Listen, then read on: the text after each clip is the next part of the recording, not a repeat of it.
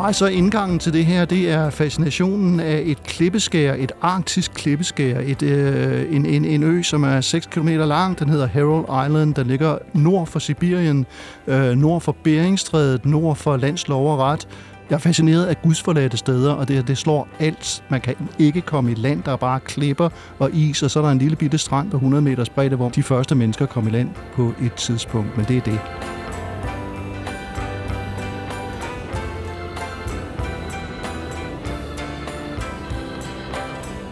I 1913 sejlede den kanadiske arktiske ekspedition Karluk afsted.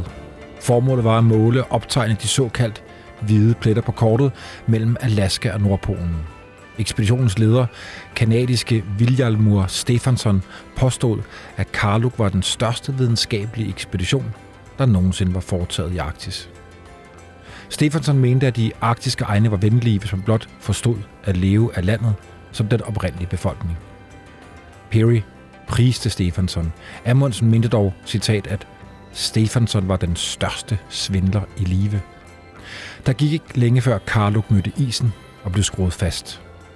Og i modsætning til Shackleton, der var afsted på sin berømte Endurance-ekspedition samtidig med Karluk, så efterlod Stefansson sine ekspeditionsmedlemmer, da problemerne begyndte at dukke op.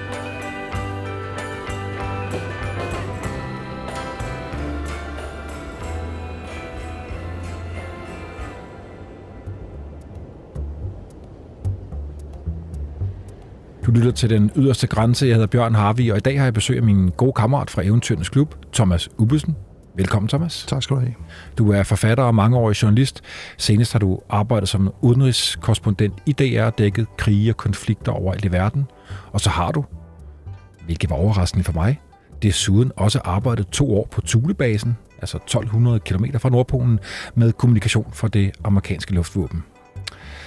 Thomas, du er forfatter til en lang række bøger, og du er nu aktuel med bogen I skyggen af det nye jerntæppe.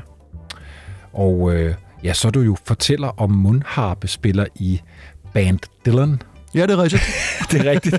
Øh, så derfor har vi, vi, inden vi ligesom trykket op til i dag, besluttet, at øh, vi skal have Dylan med ombord på lydrejsen. Så, øh, så der er Dylan så mus- ham, musik. Ham, ham flytter vi til 1913 her. det er bare sådan en god stemning, ikke? Ja, det er fint. Hvordan får vi knyttet øh, dig og Karluk sammen? Det er et godt spørgsmål. Jeg kan, jeg kan ikke engang huske, hvornår jeg først fik øh, blev opmærksom på den her øh, elendige ø, som jeg aldrig kommer til at sætte fod på, og det er der faktisk nærmest ingen andre mennesker heller, der kommer til. Men jeg har, øh, øh altså jeg har gået meget op i arktiske og antarktiske ekspeditioner. Jeg har også siddet op på Thule og tæsket de her værker igennem der i, øh, i nattemørket, og der er jeg også faldet over Karluk-ekspeditionen. Men Harold Island er dukket op i mange forskellige sammenhænge, det kommer vi ind på her. Super fascinationspunkt for mig, det var i 1924 der kom der en, øh, et amerikansk skib, MS Herman, øh, som, som, øh, som kom op gennem Beringstrædet og kom op til Herald Island der. Det var en af de få sommersæsoner, hvor det kunne lade sig gøre at komme ind i nærheden af øen. Normalt er den fuldstændig spærret inde i, i is, altså det er også derfor, der er ingen mennesker kommer der normalt. Og de ville op og, og, og plante det amerikanske flag, altså, øh, altså claime øen for USA, hvilket lyder lidt bizart nord for, russisk Sibirien, ikke? Men det var i hvert fald intentionen, og så da de nærmer sig øen, så kigger de øh, gennem kigger derind, så får de øje på et eller andet inde på den, den der er sådan en gru, det lille stykke grusstrand, som jeg har talt om, der får man øje på konturerne af et eller andet, noget der ligner en slæde og nogle andre mørke genstande, og så kommer man i land. Det er koldt og blæsende og tåget og redselsfuldt, og det bliver ekstra redselsfuldt, da de graver lidt i sneen, og så finder de at finde lårbensknogler af mennesker, og så finder de øh, en riffel med ammunition. De finder en masse dåser pemmikan, det her arktiske øh, produkt, som man spiser typisk på arktiske ekspeditioner. Masser at spise, øh, og der har været bål, der kan man se, og så finder man fire underkæber. Og hvem det er, og hvad det er for nogle mennesker, som er, som er gået til der på Herald Island, det er der ingen af dem, der forstår om. Wow. Så er vi i gang, Thomas. Ja. vi, skal have, vi skal introducere nogle hovedpersoner. Stefansson, med det her øh, noget islandske fornavn, Viljamur. Hvem er han? Ja, for det første, hans forældre var islændinge, De er så flyttet til Canada, og så har han, han hed William Stephenson. Øh, fint kanadisk-amerikansk navn, men det synes han ikke var eksotisk nok, så på et eller andet tidspunkt, så har han altså lavet det om til det mere islandsk klingende Viljamur Stephenson. Han var antropolog af uddannelse. Det må have været, jeg ved ikke, hvornår det antropologiske fag blev opfundet, men det, øh, vi befinder os her i begyndelsen af 1900-tallet. Han var med på øh, perifært på en, en, en, en anden perifær ekspedition, nemlig Ejner Mikkelsens såkaldt Anglo-American Arctic Expedition, som stort set ingen har hørt om, øh, fordi der kom ingenting ud af den. Øh, men, men det var, øh, de, øh, Ejner Mikkelsen tog op til arktisk Alaska, nordsiden af Alaska, øh, før han var noget, før, før han havde nogen særlige erfaring, og før han var kendt eller sådan noget. Og hans idé, det var at tage op i Beaufort Sea, altså farvandet nord for Alaska, øh, fordi der var en formening om, at måske gemte der sig et, et, et ukendt kontinent deroppe. Og øh, dem, der kender den historie, de ved, at han nåede ikke mere end, jeg tror, 100 km op i parkisen, så gik det skævt.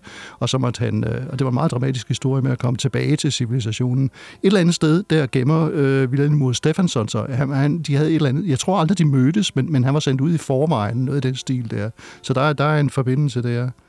Så øh, har han haft to egne ekspeditioner. Stefansson som, som antropolog, hvor øh, han, han, han studerede øh, inuiters øh, liv i Arktisk Canada og i, i Alaska. Og øh, ja, der kommer den her historie om The Blonde Eskimos. Ja, hvad er det for noget? Det, har, det er jeg også stødt på. Altså, Stefansson og Blonde Eskimos, det er, det er sådan, de to ting hører sammen. Det er jo en... Øh, det har intet på sig. Øh, sagen er, at han, var, han, han undersøgte en, en, en afsidesliggende inuitstamme, øh, på, jeg tror det var på Victoria Island over i øh, højt op i, i Arktis der, som var, øh, dem, dem kiggede han på. Og så sendte han nogle billeder hjem, og der så de, øh, de, så lidt, øh, de så lidt lysåret ud på de her sort-hvide billeder. Og inden der var gået ret lang tid, så er der bredt sig sådan en forestilling i omverdenen om, at der var nogle blonde Eskimos deroppe. Altså, og de muligvis var efterkommere af vikinger, en eller anden tabt for tabt vikingstamme. Det er en god historie. Det er en god historie. Og den historie, den øh, tilsluttede Stefansson sig i nogen grad. Han kaldte dem Copper Eskimos de var lidt lyse i huden muligvis, eller et eller andet. Det har intet på sig, de har intet med vikinger, og de er overhovedet ikke blonde. Men, men, men der er fascinationskraften i det her var så stor, at han fik sig et navn i kraft af det der. Thomas, der er jo en anden historie, der også er knyttet meget tæt sammen med Stefansson, og det er hans øh, filosofi. Hele idé om The Friendly Arctic, det venlige Arktis. Hvad, ja. hvad, hvad, hvad gik det ud på? Stefansson er god til at blive verdensmester, fremgår det ret tydeligt. Og efter hans to antropologiske rejser op i det her område, så var han jo blevet øh, stjerne i, i stedet, og, og han var virkelig manden, der kunne håndtere Arktis i modsætning til alle mulige andre øh, katastrofeekspeditioner.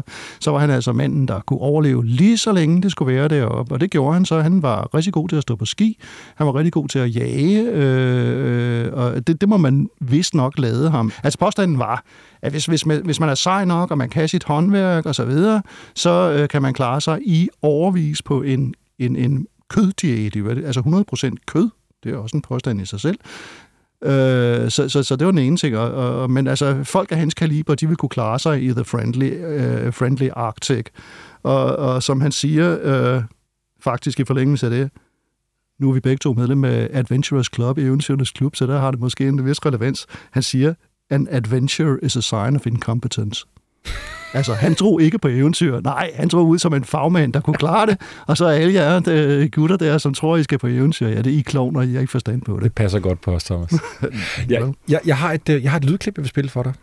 Øh, det kan være, du kender det, men øh, jeg tænker, det er, det, det er spændende og, og fedt for lytteren. Det er jo et interview, meget sjældent interview med Stefansson fra 1957, hvor han som øh, jo en, en efterhånden gammel mand sidder og kigger tilbage på sit liv. Og der bliver han jo spurgt om, hvad man skal have med på de her ekspeditioner. Og øh, det er jo forbløffende lidt, jævnfører Stefansson. Prøv lidt med en gang.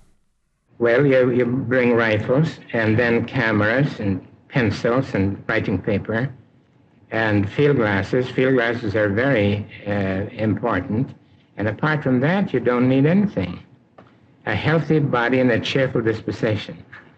And uh, it's not difficult to be cheerful when you once learn how to uh, live up there. It's not difficult to be cheerful. Vi sidder og smiler, men det er det venlige Arktis. Skal jeg lige uh, skitsere det, altså hvad den her ekspedition, han, uh, han starter her, uh, fordi det er to the friendly Arctic, ikke? Fordi det paradoxale ved den her, uh, den her ekspedition, der er flere paradoxale ting den handler om det samme som Ejner Mikkelsens ekspedition i store træk. Tag op til, til nordsiden af Kanada, nordsiden af Alaska, tag ud på Beaufort-havet, øh, øh, find det her ukendte kontinent, eller i det mindste en meget, meget stor ø, og så plant det, det kanadiske flag.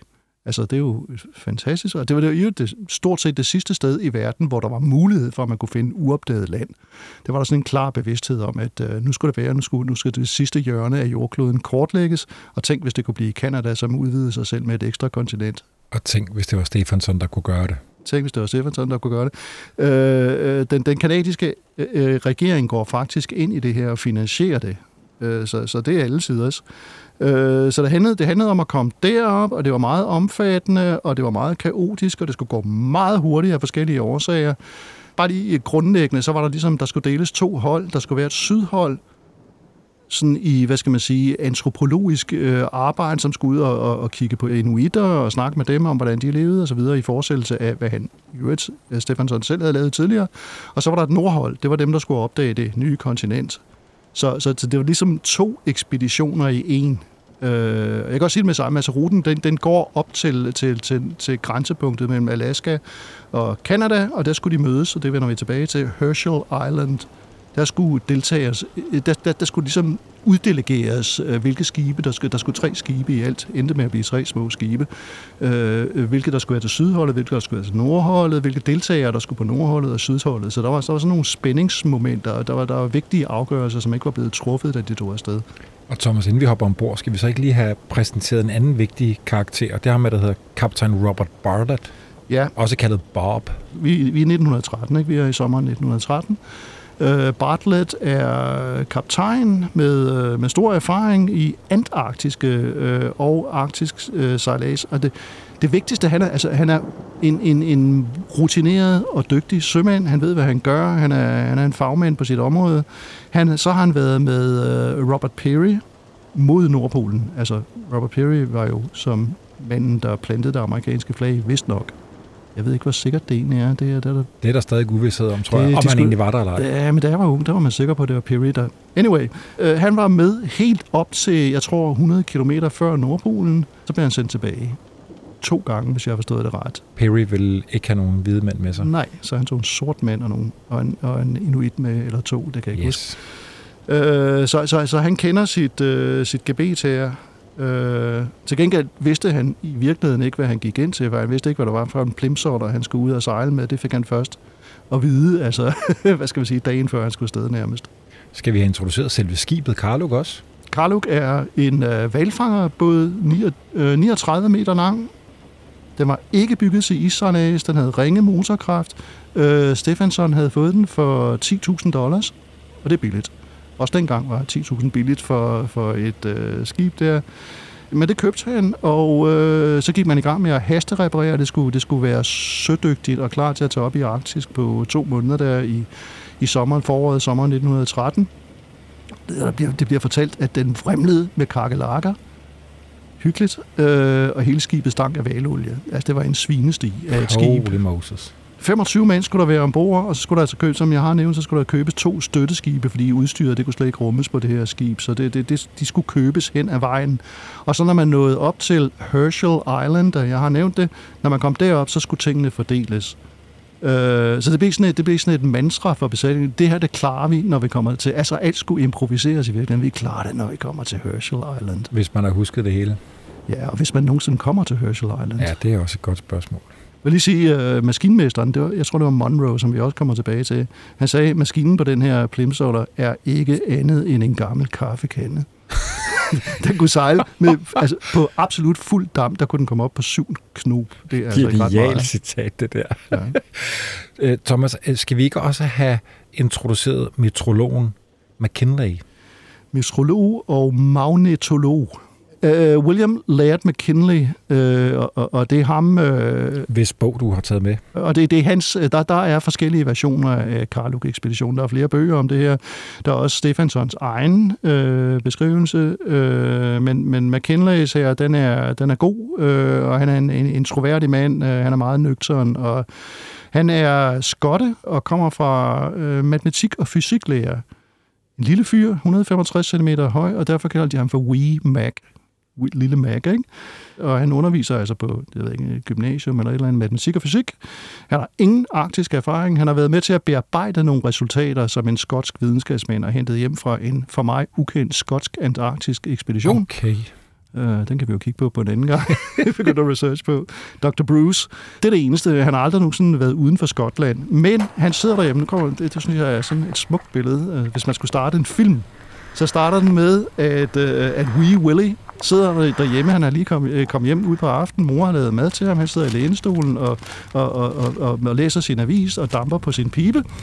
Fødderne oppe, forestiller jeg mig. Sikkert et glas whisky. Øh, ild i pejsen. Alt det der, ikke? Ej, hvor er det hyggeligt. Ja, det er rigtig hyggeligt. Og så ringer det på døren. Det er telegrafbud.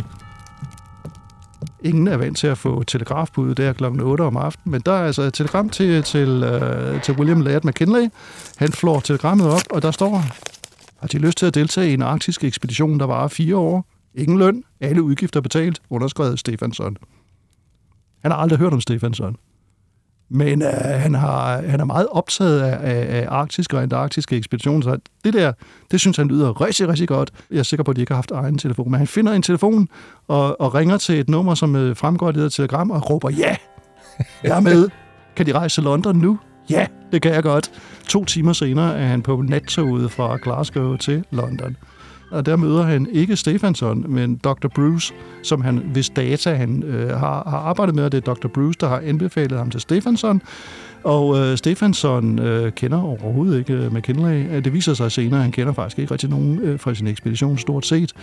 Øh, så, så, og de er alle sammen meget unge, skal det siges. Øh, unge og uerfarne, og så er han jo, han er jo rigtig god til selv at klare sig i The Friendly Arctic, og så regner han med, det må alle de andre så også finde ud af at blive. Øh, han kommer ned til London og øh, får, får skitseret, hvad det her drejer sig om. Øh, ekspeditionen til øh, Beaufort, havet deroppe i Canada. Og det har han sagt ja til, og så når han lige at komme hjem til Glasgow og sige sit lærerjob op. Og så drager han afsted med damperen til over Atlanten, kommer til, ja, til Canada. Og så toget, toget tværs over, over Canada og kommer ud til, øh, til Vancouver Island, som er, du ved, over på Stillehavskysten der, øh, og der hedder hovedbyen Victoria. Og øh, er der, en, der ligger en flådestation, Eskimalt, og der ligger Karluk. Hold da op, så er vi i gang. Nu skal vi ud af sejle. Ja. og der står 25 mand, der skal øh, ombord.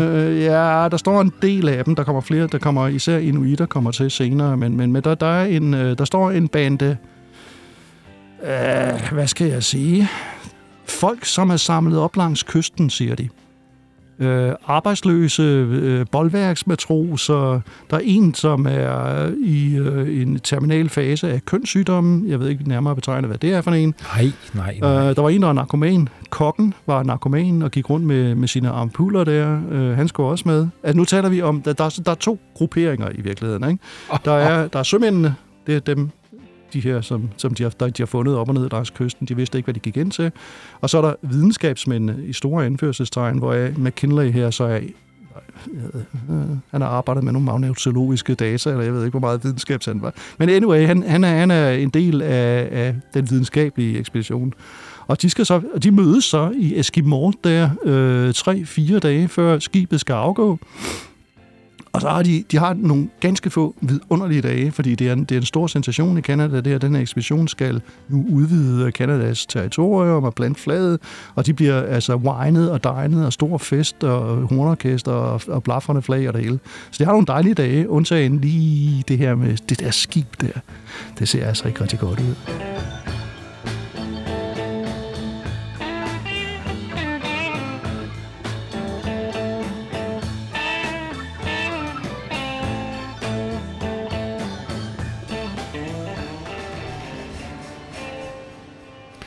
Hold nu op, mand.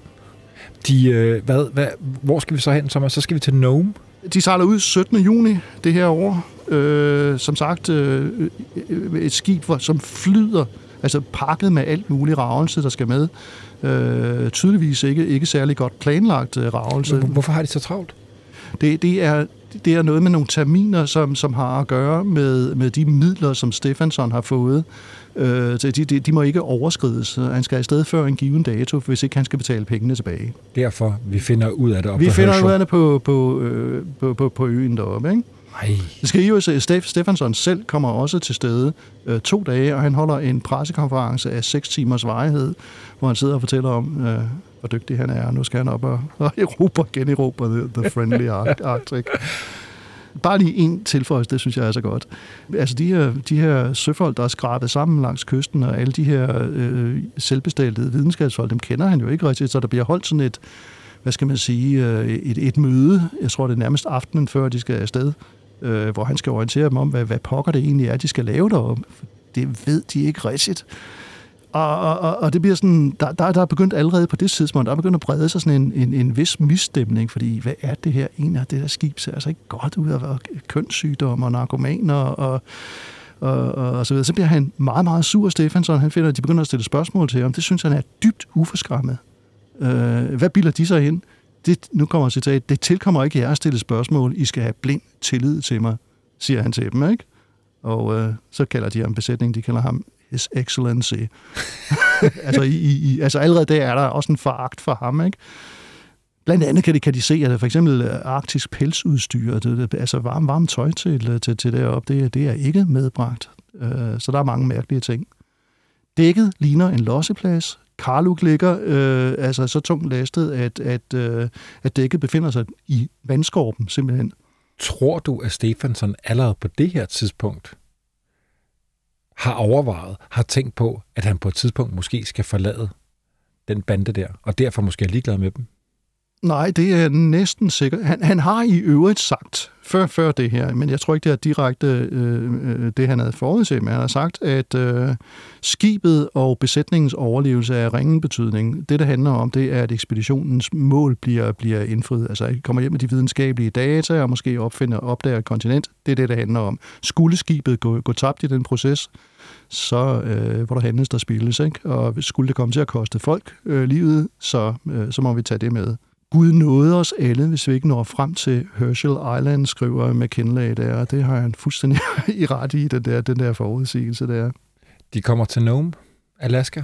De kommer til Nome, øh, og, og, og der får han øh, hunde ombord og noget ekstra udstyr og en, en, en, en inuit syrske. Det var meget vigtigt, fordi, øh, især fordi de ikke havde noget, noget arktisk udstyr, altså noget pelstøj. Det er faktisk en familie, ikke? Øh, det er en familie, ja. ja. Øh, mand, kone og to børn. Øh, de to børn, det skal jeg også huske, er to små piger. De er med på hele den og de får i øvrigt, kan jeg sige, øh, uagtet hvad vi kommer til at snakke om senere, de bliver altså behandlet rigtig, rigtig godt. Øh, søfolkene og videnskabsmændene tager sig godt af dem. Og så er der en lille sort kat, som hedder Nigiraudak, den lille sorte, og den øh, kommer også med på hele den her tur. Det der med Herschel Island, og det, det var faktisk svaret på dit spørgsmål, om han troede, han skulle forlade skibet. Nej, han, var, øh, han, han, han, han tager afsted med to skibe, køber et tredje skib oppe ved Nome, og så er det meningen, at de skal uafhængigt af hinanden sejle op til det her sted, Herschel Island, og det er han jo sikker på, at det kommer til at ske, så han har formentlig, eller helt sikkert ikke haft nogen forestilling om, at han skulle forlade sine folk. Thomas, hvornår fryser de fast? Så kommer vi over i august, som øh, øh, der er jo øh, det er en, en, en august, som er endnu koldere, end det normalt er der. Der er usædvanligt koldt. Øh, det sneer, og der er minus 8 grader på det. Altså selv i august der skal der ikke være, at det, det er unormalt koldt. Ikke? Øh, så, så, så hen imod, jeg tror det er midten af august, altså Karluk-skibet, som har 25 mænd ombord, inklusive Stefansson himself, øh, kommer aldrig til Herschel Island. Det kan jeg godt afsløre nu, hvor de ligesom skulle mødes og, og fordele ekspeditionens opgaver. Den bliver, den bliver øh, indefrosset i en kæmpestor, altså den går lidt nord for Alaska, og der bliver den indefrosset i en, skønner de, 5-7 kvadratkilometer stor isflage. Og så hørte du selv, øh, den havde en motor som en kaffekande. Så, så, kan man altså ikke, så kan man ikke selv befri sig selv fra den is der. Så de sidder øh, lige pludselig i den her kæmpestore isflage. Som bevæger sig. Ja, den forkerte vej.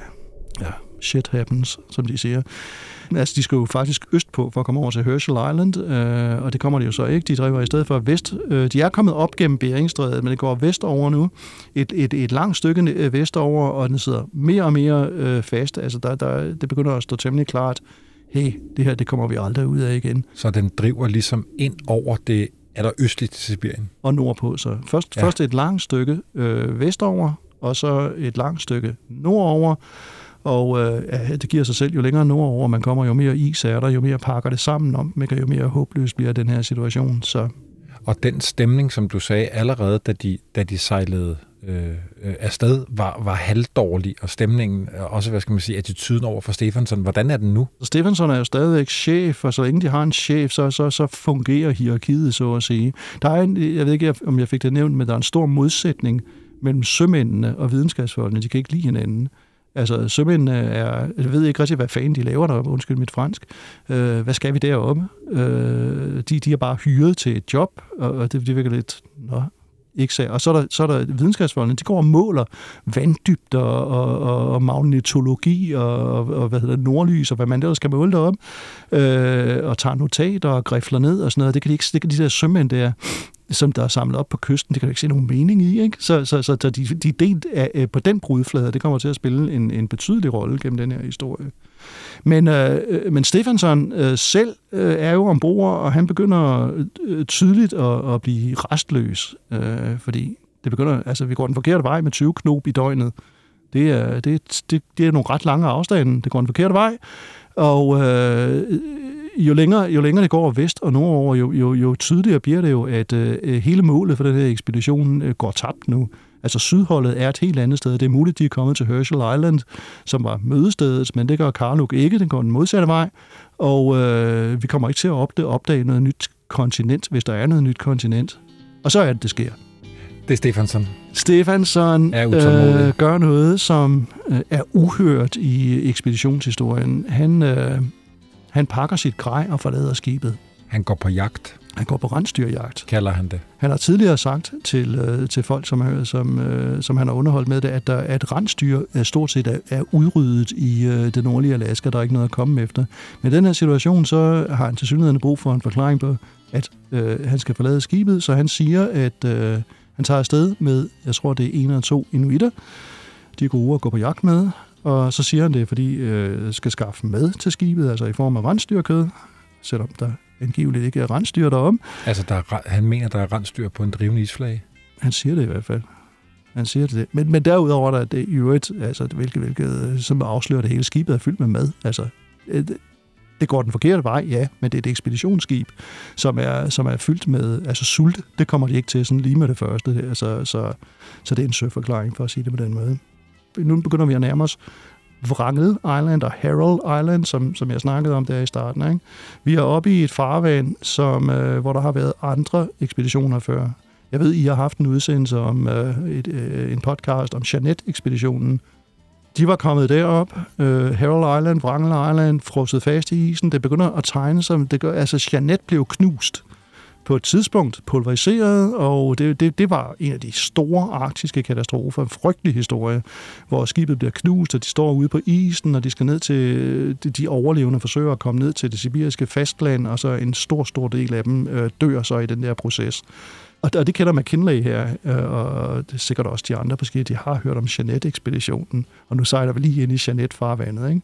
Og så er der en anden ekspedition, som, som havde et, et lidt lykkeligere udfald, men, men efter samme model. Det var, det var Fridtjof Nansens, den norske polarforskers, øh, frem-ekspeditionen. Han gjorde det med vilje. Han, han, han sejlede op i isen og lod sig indefryse med skibet, fordi han vidste, at isen drev op nordpå, og så var hans teori, at hvis, den nu ligesom, øh, hvis vi sidder fast i isen, så vil isen bringe os på transportbånd, så at sige, op til Nordpolen, og så kan vi plante det norske flag, og så var det Norge, der kom først til Nordpolen. De kom ikke til Nordpolen, øh, men de blev heller ikke knust. Så, men anyway, det er, det er, det er i, i det her farvand, hele den her historie, vi skal høre, øh, kommer til at udspille sig. Thomas, hvad, hvad, skal vi lige have, vi skal lige have sendt Stefansson afsted, og hvad sker der så med ham? Fordi så vidt jeg husker, så kommer han jo, han siger, jeg er lige tilbage om et par dage, men der går hele 14 dage, før at han... Nej, han siger, han er tilbage, han regner med at være tilbage inden for et par uger højst. Nå, okay. Det er, der er den, ikke? Og så hører man aldrig mere til ham igen. Eller Karluk-folkene gør i hvert fald ikke. Altså, han er på ekspeditionen, så at sige, solo derfra og frem til 1918. Fem år er han bare afsted? Han er, han er god til at klare sig i The Friendly Arctic. Han behøver ikke ret meget. Øh, det, det må man anerkende. Øh, og, og han, er, han er afsted der, men, men, men uh, han gør jo sådan set så heller ikke noget for at komme Karluk for, og, og dens besætning til undsætning over. Han tager ud på sin egen antropologiske undersøgelse. Han kommer hjem, buller og brager i slutningen af 1918, en fortabt helt, øh, som er vendt tilbage fra de døde og så videre, og så bliver modtaget som en kæmpestor helt der. Men det, han siger om Karluk, han bliver jo bedt om en redegørelse til Marineministeriet, som jo ligesom har finansieret Karluk-ekspeditionen. så siger han, at øh, Nå, men det, han tog afsted fra skibet med, med ro i sindet, fordi øh, skibet var jo intakt, det var fyldt med forsyninger, og øh, skulle det værste ske, at det blev skruet ned eller lignende, så kunne, det, øh, så, så kunne besætningen helt uden problemer søge ind til øh, en, venlig, en venligsindet kyst, som han siger. Det er så Nordsibirien. så, så, så han, havde, det, han havde ingen bekymringer med hensyn til øh, Karluk og de efterladte 24 øh, mennesker der på det skib der. Som USS Jeanette kaldte for håbløshedens land. Ja. Ja, Sibirien. Ja. Øh, Carlo driver videre. Ja, så er det nærmest måned for måned. Ikke? Øh, det bliver jo mørkt og koldt deroppe. De, det bliver i september, der driver de med 16 knob. De sidder i den her islag, der begynder at være nordlys, og, og, og chefen har forladt dem, og de forsøger at indrette sig. Oktober, der begynder de at gå mod nord. Søvoldene er sure på, på videnskabsfolkene. Vi er bare passagerer på en isflage, siger de. Og så går I og, og laver jeres uh, tåbelige, nyttesløse målinger der. Der er udbredt de, øh, depression ombord, fortæller McKinley. Øh, det hele begynder, og det er de enige om, at det, det, er, det ligner altså en kæmpe, altså udover at de er i livsfar, men så ligner det hele en kæmpe fiasko. Og kammeratskabet er, vi har været inde på det, men det bliver dårligere og dårligere. Der er mørkt. Der er fuldkommen stillhed. Det eneste, man hører, det er de her 28 hunde, som, som glammer øh, der i polarnatten. Og der er 55 minusgrader nu.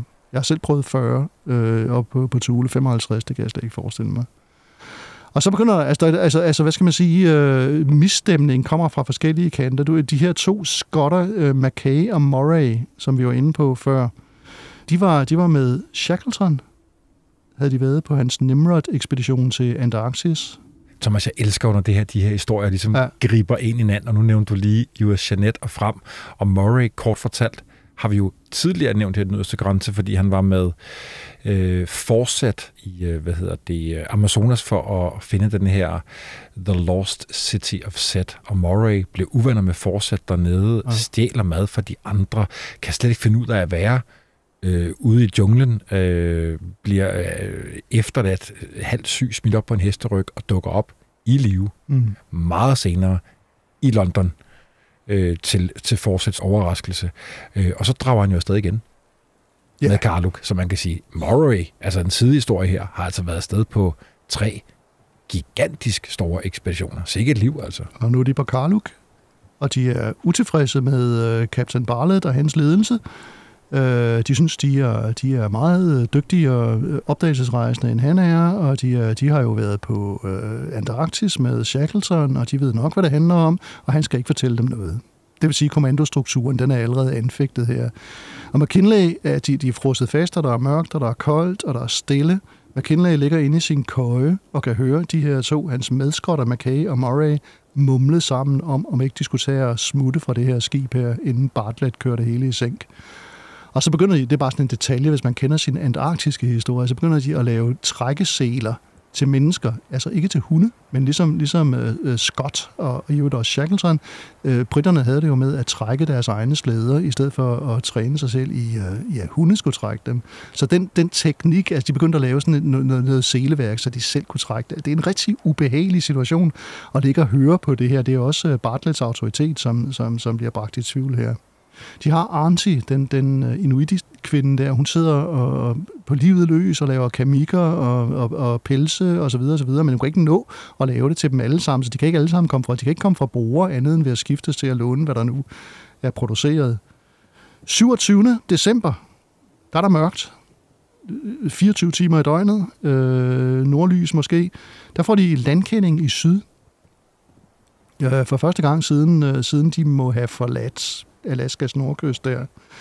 De ved godt nogenlunde, hvor de er, og der er ligesom to, to øer, det kan være. Det kan være Wrangel Island, eller som er en stor ø, og Herald Island, som er den her grufulde lille ø, som, øh, som optager mig så meget. den, du startede med at fortælle. Det er det, jeg startede med at fortælle om. Så det, det er en af de to, de ved ikke, hvilken en af dem det er men, men det, er jo, det er jo sådan, okay, der er landkending, det giver sådan en, en fornemmelse af, at nu ved vi i hvert fald, hvor det er. Men samtidig er skibet altså også, øh, i, eftersom vi kommer ind, efterhånden som vi kommer ind i starten af januar her, så er skibet ved at blive, øh, altså isen pakker, øh, presser, det er ligesom en valnød, der bliver presset af en, en nødepresser, ikke, hvis man kan se det. Og McKinley, han siger, det lyder som, altså han ligger der i sin køje og hører, det lyder som en banjos klempren, som bare ikke slutter. Wow. Øh, og senere bliver det som, trum, det, nu citerer jeg fra ham, fra hans, hans egen dagbog, som trommeslag og fjern kanonsorten, som bliver højere og højere. Så det begynder at bære i en bestemt retning. Det er fuldstændig tydeligt, at øh, den sidste time for det her skib er kommet. Og så går Bartlett i øvrigt ned i maskinrummet, altså kaptajnen, og opdager en flænge på 3 meter. Så er det ligesom om, nå, det her, det, det, det, det, la- det lakker mod enden. Carlo er dødstømt simpelthen, ikke? Hvornår bliver det skruet ned, Thomas? Starten af januar, tror jeg den 11. i første Men der har de haft tid nok til at bære ting ud på isen. Bartlett organiserer evakueringen af skibet. Ikke? Øhm, han er faktisk en, en, en meget kompetent leder her, selvom, selvom hans kompetence bliver anfægtet fra forskellige sider, så er han det. Så, så alt er værdi, som vil kunne bruges, det bliver, det bliver bragt ud på isflagen, der på det, de kalder for, øh, øh, hvad hedder det? De kalder det Camp Shipwreck. Skibsbrudslejren. Ikke? Wow. Så det, det, bliver, øh, det, det, det giver dem faktisk et, øh, det bliver gjort i godt humør, står der, fordi de, øh, et eller andet, den der meningsfulde opgave, det er at redde sig selv, det, det, det, det giver sådan noget sammenhold der. Det, der så sker derefter, det er øh, i, i skibets sidste timer og minutter, der er Bartlett, kaptajn Bartlett, en kaptajn forlader jo ikke sit skib. Så han bliver ombord, de andre sidder inde på, på isen, og de bygger hytter og, og, og har, fået deres ting øh, derover. Bartlett sidder inde i kabyssen, der øh, hvad hedder det, øh, komfuret står og brænder, og så har han en traktgrammofon. Og på den traktgrammofon, der kører han lakplader. De kan sidde inde i mørket på, på isflagen og høre kaptajnen sidde nede i kabysen og spille de her plader. Og i takt med, at de bliver spillet, så smider han dem ind i, øh, i, i hvad hedder det, komfuret, og de brænder den ene efter den anden. Og det aller sidste stykke musik, man skal tro det, han må næsten have valgt det, det var Chopins sørgemarsch. Den sidste plade, han havde, den blev lagt på, da skibet blev knust. Øh, så lægger han Chopins sørgmars på, og så hører man den ud i den mørke polarnat der, mens han, han når lige selv at springe fra bruger, og så bliver den knust fuldkommen og går ned. Og så, så det sidste, de ser af Karluk, det er stormasten, som ligesom synker ned gennem øh, det der hul, det der i, i isen, og så ser man der, eller det kanadiske flag der forsvinde i de sorte bølger.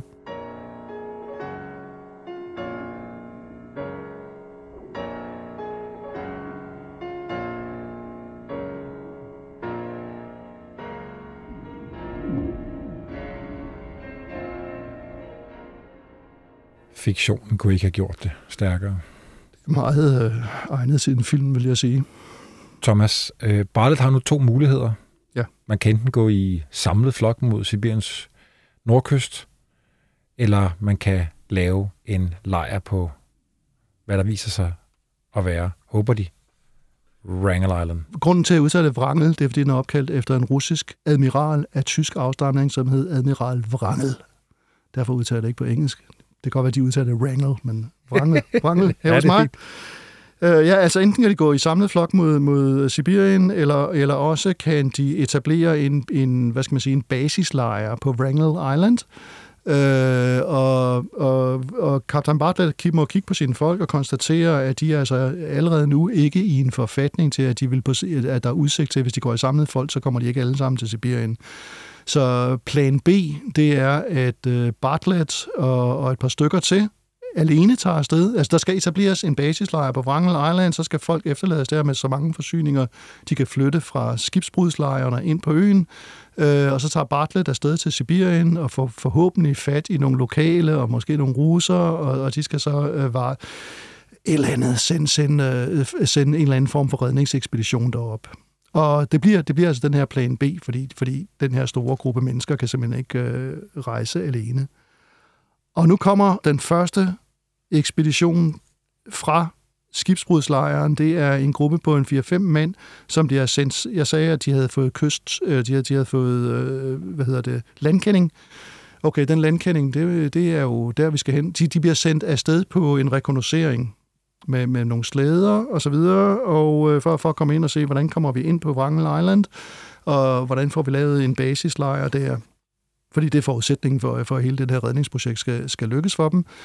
Øh, de, og de drager afsted en, en, en håndfuld mænd, og i mørket, øh, der er måske en halv times skumring der midt på dagen, andet af det ikke, men de kan se noget, noget, noget land der, som forekommer relativt tæt på. Det viser sig, at det er flere dages march, og jo tættere de kommer på, jo værre bliver det. Nogle steder er der sprækker i isen af, af du ved, 10, 20, 30 meters bredde, som man på en eller anden måde skal udenom eller over. Øh, og da de så når frem til, til, til den ø der, som de kan skimte, så viser sig, at der er isskruninger på 30 meters højde i flere lag, så at sige. Så man kan ikke, man kan ikke bare gå fra isen og op på den her ø.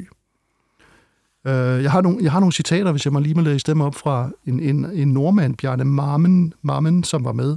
Marmen skriver i sin dagbog, vi kommer øen nærmere og nærmere. Fjellene rejser sig dystert, og vi kan svagt skimte et lavland vestpå.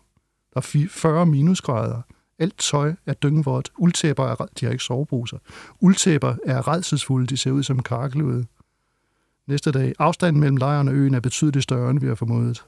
Næste dag, jeg tror ikke, gutterne kan klare det ret meget længere. Primusen er ude af drift, petroleum er sluppet op. Det er altså ikke sjovt, når man sidder i 40 grader, minusgrader, og der ikke er mere petroleum. Næste dag, og her kommer det, jeg er blevet klar over, at det her det er ikke Wrangel Island, vi har foran os. Det er et chok for os alle. Det er altså Harald Island. Øh, 31. i første, isen er under opbrud, der er et drift fra land. Altså så driver de væk fra det her land, som de skal have været ombord på. Første i anden, der kommer der noget kuriøst fra Bjarne Marmen. Jeg besluttede at gøre klar til at returnere til hovedkvarteret. Kudaluk, Kaktovik, de to inuitter, og jeg er nu på vej tilbage. Det var svært at tage afsked med mine rejsefælder. De skal nu forsøge at klare sig selv og nå frem til øen. Jeg kunne ikke længere bistå dem, da der nu var meget åben vand mellem lejren og kysten, men afstanden er højst en halv, halv snes kilometer, så de må kunne klare det. Det begynder at lyde ligesom Stefan som himself, så de må kunne klare det alene, og der er mere brug for mig, såvel som hundene i hovedlejren. Så vores norske ven her og de to inuitter og alle deres hunde, de smutter og efterlader fire mænd øh, lige uden for den her ø, og jeg kan godt sige det med det nu. Det er Harold Island, det er ikke Wrangel Island, som de havde håbet på. Øh, farvel med jer. Øh, der, I, må, I må selv kunne finde ud af at tilbagelægge de der 10 kilometer. Og det er dem, der bliver fundet 10 år senere? Det er dem, vi startede med, de fire underkæber og, og den riffel og så Hvad de rent faktisk døde af, det, det er aldrig blevet klarlagt, men der kan ikke være tvivl om, at det var dem, øh, der blev fundet. Formentlig døde af mangel på petroleum, altså det er svært at holde varmen så, ikke? Hold nu kæft. Thomas, hvad, hvad, hvad sker der tilbage i, i selve, hvad kan vi nu kalde det, hovedlejren? Ja, dem her, som kom til Harald Island, dem kan vi godt vinke farvel til nu. De er døde eller ude af historien. Øh, så det er det, men de, de er jo altså stadigvæk en, hvad bliver det så, en 20 stykker tilbage med Bartlett i spidsen, og de er i skibsbrudslejren, og de begynder at lave et system, de kæmper sig frem i grupper. Øh, det er meget velplanlagt, øh, og de, de kører sådan i pendulfart for, for at få sig selv og, og, og deres, deres proviant og forsyninger ind til Wrangel Island. Øh, øh, sådan nogle relay party sidder der frem og tilbage, øh, og der er langt. Og så viser det sig så igen, øh, når man kommer til nordkysten af Wrangel Island, så er der altså de her isopskruninger på 30 meters højde, og de er, det er ikke bare, at de ligger ligesom i dale efter, eller i rækker efter hinanden, så man skal, altså, det er helvede på jorden at kæmpe sig igennem der. Så men den korte version er, at de kæmper sig igennem. Der er ikke noget alternativ. Det er enten det, eller også dør man. Øh, så, så de hakker i sig igennem isen, og de øh, kæmper og kæmper og kæmper, og de, og de kommer ind på at få lavet, der er 62 minusgrader nu. Øh, da de nærmer sig, så har de jo øh, to, øh, de her to øh, inuitter med, og så er der en, der råber, Nuna, Nuna. Det betyder land. Nu har de sat, for første gang i otte måneder, så har de sat foden på land. wow. Ikke at det gør nogen store, for der er jo stadigvæk sne og is, og, og, og det er mørkt og frygteligt osv., men nu er det trods alt kommet på land i 62 minusgrader. Det første, de gør, det er at lave et kæmpestort bål, så de, kan, øh, så de kan tørre deres tøj, også for første gang i meget, meget lang tid. Og, og det gør de så, og de er lykkelige over bare at være i de levende taler. De har også fået de fleste af deres forsyninger ind. Og så går der ikke øh, mange dage, før Bartlett laver sin plan B, tror jeg, vi blev enige om, det var. Ham og Kataktovik øh, Inuit, de drager afsted med let oppakning og med en slæde for at gå efter hjælp rundt om øen, øh, og, så, og så stik syd øh, over, over havisen der. Så de to skotter der, som jeg har været inde på før, de, er også, de har forladt ekspeditionen nu. Øh, fordi de tror, de kan klare sig bedre øh, alene. Murray, blandt Murray, andet. Ja, Øh, og de er en lille gruppe på fire, øh, som med bar- altså Bartlett kan jo ikke øh, forhindre dem i det, og han kan jo ikke, øh, så de får lov, så at sige. Og ikke særlig solidarisk, men øh, de drager afsted fire mænd. Øh, der er den, nu har vi dem på Harald Island, som jeg allerede har afsløret er døde. Og så er der den her gruppe der med de to Antarktis-veteraner, som drager afsted med to øh, grønskålinger, og de drager også sydpå, og dem hører vi aldrig fra igen de kommer også til at dø. Hold nu kæft, Thomas. Og nu er Bartlett på vej sydpå, også mod, mod den sibiriske kyst. Der undervejs, der finder han sådan forskellige ting, der er smidt væk fra de her to udbrudsforsøg, hvis vi kalder det det, ikke? Øh, fordi de har måttet smide det, altså, for de kan, de, de, man kan bare ud, aflæse af det, at de har brugt deres kræfter, de kan ikke mere. Så med stemningen tilbage på Wrangel Island, hvordan er den? Altså, der har vi jo, øh, vi har øh, Inuit-familien med deres to børn, vi har en kat, og så har vi alle de her, øh, både altså, resterende søfolk og videnskabsfolk, som jo øh, havde det rigtig skidt sammen ombord. Hvordan, ja. hvordan, er, hvordan er stemningen? Den er værre. Den bliver bare værre. Efter, altså Bartlett er, er, har forladt, han havde trods alt nogenlunde autorisering øh, styre, styre de her øh, unge mænd, som det mest er. Øh, og Monroe, maskinmester Monroe, overtager sig som, som leder af den her. Han kan slet ikke styre dem. Så der er virkelig, virkelig meget ondt blod. Så der er mange faktorer i spil her. For det første er der, er der modsætning mellem søfolkene og, og, og videnskabsfolkene. Ikke? Det er, altså de fine, de kloge og, og håndens arbejdere, de, de kan ikke lide hinanden. Og så er der, begynder der at opstå sygdom meget hurtigt. Det, de kalder vrangelsyge, de ved ikke, hvad det er. Prøv at forklare det lidt senere, hvad, hvad, hvad, man tror, det er. Som medfører, at den ene efter den anden begynder at svulme op deres kroppe svulmer op, så de ikke kan bevæge sig, og de, og de har det frygteligt, og, og der er ingen, der ved, hvad det skyldes. Altså, de har sådan set mad nok. De har oceaner af pemmikan, i hvert fald i starten, som de kan leve af, der bliver også fanget et par isbjørner og sådan noget, men, men alligevel bliver de syge, og sådan nogle ting begynder også at skabe nye, nye brudflader. Så sjov er pemmikan heller ikke. Man kan ikke leve af det alene, så de skal have jagt, og det slipper også op øh, gradvist i øvrigt øh, og der er dårlig jagt, og så bliver de spredt ud i, jeg tror, 3-4 små lejre med lang afstand mellem hinanden, 30-40 km mellem hinanden, hvor de øh, pendulerer lidt frem og tilbage, og hver gang de kommer frem, så er der et eller andet galt i den næste lejr, og øh, altså nogen, som er blevet rigtig syge, og nogen, som er døde, og så videre. Gradvist er der, er der nogen, der begynder at dø også. Og så er der, så er der hele rationeringssystemet, nej, som er prikken, altså de er jo nødt til at... Det, de, Jamen, de er jo blevet uvenner, de begynder at stjæle fra hinanden. Begynder at stjæle, de begynder at stjæle fra hinanden. Mm. Ja, hvad, altså hvad er ammunitionen, ikke? Hvad med den? Den, er den I begyndelsen er der god ammunition, og, men så får det de hurtigt brændt af. Det er fordi, de er, der er nogle af dem, der er rigtig dårlige, som bruger et tilfælde, tror jeg, der står 30 eller 40 skud på at gøre det af med to måger. Så der løber man hurtigt tør for ammunition. Så til sidst bliver det et meget presserende problem. Og så er det delt op. Der er helt evige skænderier om, om nogen er blevet forfordelt øh, med, med de her rationer af mad, der er. Altså, de kommer til at hade hinanden som pesten. Og så er der ovenikøbet dem, der er sammen med, med, med Arnti, øh, Inuit-kvinden der. De har det lidt bedre, fordi hun er, hun er øh, jeg tror, det er en, en, en Inuit-tradition, så at der, hos hende er der altid lidt mad til overs. Der bliver gemt en lille bitte smule, sådan der er til en dårlig dag. Og de andre er grovædere, så snart de får noget mad, altså øh, søfolkene især, så æder de det. Bam, bam, bam, de æder det hele. Og så står det der uden for, uden for Arnsis telt, og, og I har stadigvæk mad, ikke? Vi vil have det med. Det er sommer. De går vel formentlig og tænker, hvordan i alverden skal vi øh, øh, kunne overvintre igen, og hvordan kommer det til at gå? Og så er der en mand, der bliver fundet, som er skudt i hovedet. Den 17. maj, der dør der en, der hedder Malak. Hans lig lå stadig i hytten og udsendte en frygtelig stank. Han bliver altså ikke begravet. Han ligger og udsender en frygtelig stank. Efter lang tids bevidstløshed havde forfrysninger i begge fødder, var ligeglad med, om han levede eller døde. Malak er død og ligger og stinker. Ma- Mammen, Bjarne Mammen, som vi hørte om før, øh, som efterlod øh, de fire på Harold Island, han skriver i sin dagbog, min krop er så ops det, det, det er den berømte vrangelsøge. Min krop er så opsvulmet, at jeg næsten er bange for mig selv. Mine kønsorganer minder mere om en tyrs end om et menneskes. Jeg ved ikke om, øh, hvordan det her skal ende. Bliver det døden for os alle? McKinley kommer så med det her i sin dagbog. Jeg føler mig nu overbevist om, at det er vores pemikan, vi kan takke for denne mærkelige lidelse. Det er en af de undladelsesstønder, Stefansson i sit hastværk også har gjort. Altså hvis man tager afsted på en flereårig arktisk ekspedition, så skal der tages analyser af ens pemikan, så, så, det ikke, så der ikke er noget i det. Han havde ikke øh, tid til fine analyser og sådan noget. Jeg køber bare en masse pemikan, og så tager vi afsted. Og nu er teorien altså, at de her folk, den her vrangelsyge, den skyldes den her elendige og, og rådnende pemikan her. Så altså Bjarne Mammen der, han dør 26. maj.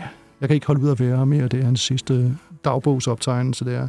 Der er en, hvor der lyder et skud kl. 1 om natten. Han er, han er i, hvad skal man sige, i lejr hos nogle af de der, som har det med at stjæle fra de andre.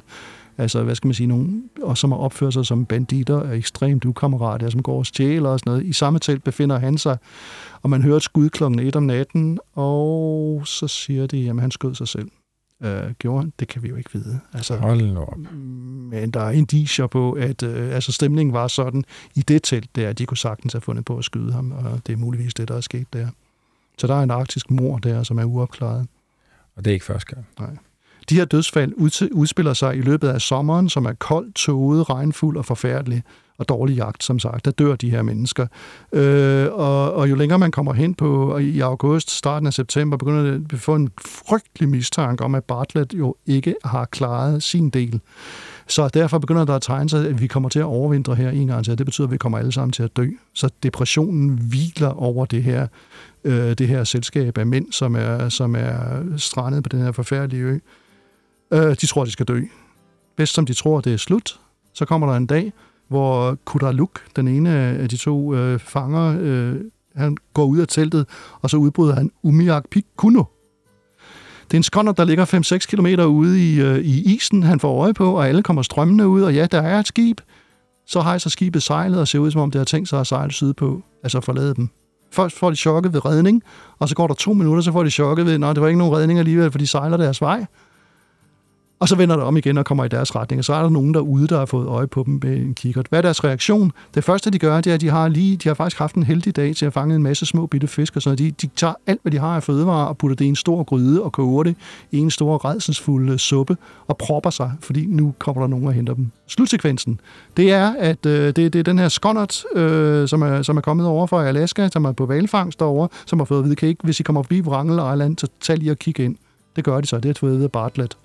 De bliver reddet, de bliver filmet, der, der er en filmfotograf ombord, så der et eller andet sted eksisterer der en film, og filmfotografen Nej. insisterer på, at de skal, de skal gå og holde hinanden oppe, så de ser rigtig dramatiske ud, altså holde hinanden oppe, så de ser så de er ved at dø af sult, hvad det sådan set også er.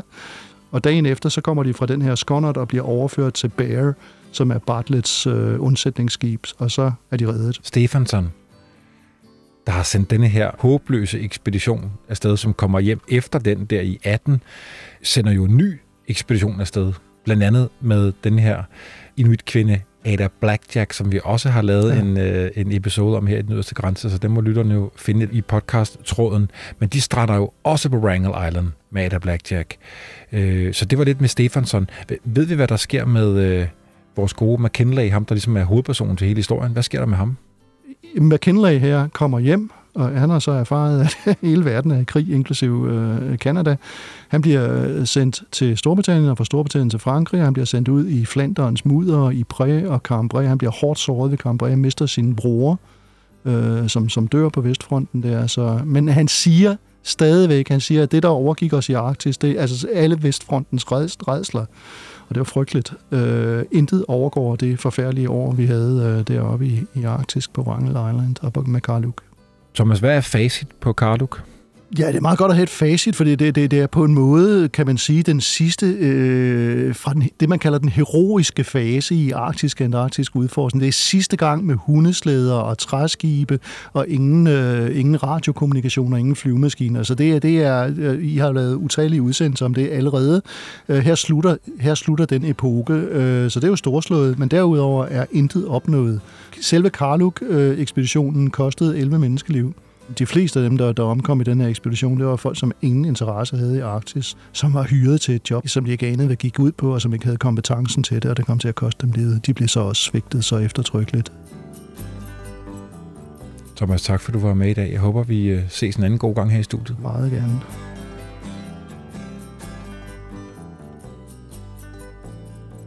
Den yderste grænse er produceret af Bjørn Harvi og Christoffer Erbo Roland Poulsen for 24-7 og Vores Tid. Redaktør er Rikke Karoline Carlsen. En særlig tak til Discovery Docs, BBC, Real Big Production og Australian and Arctic Division. Hvis du vil høre flere spændende historier om rejser, så lyt med på podcastserien Udlængsel, som laves af min gode kollega Nikolaj Sørensen. Find den og andre historiske podcasts på vores tid eller der, hvor du normalt finder dine podcasts.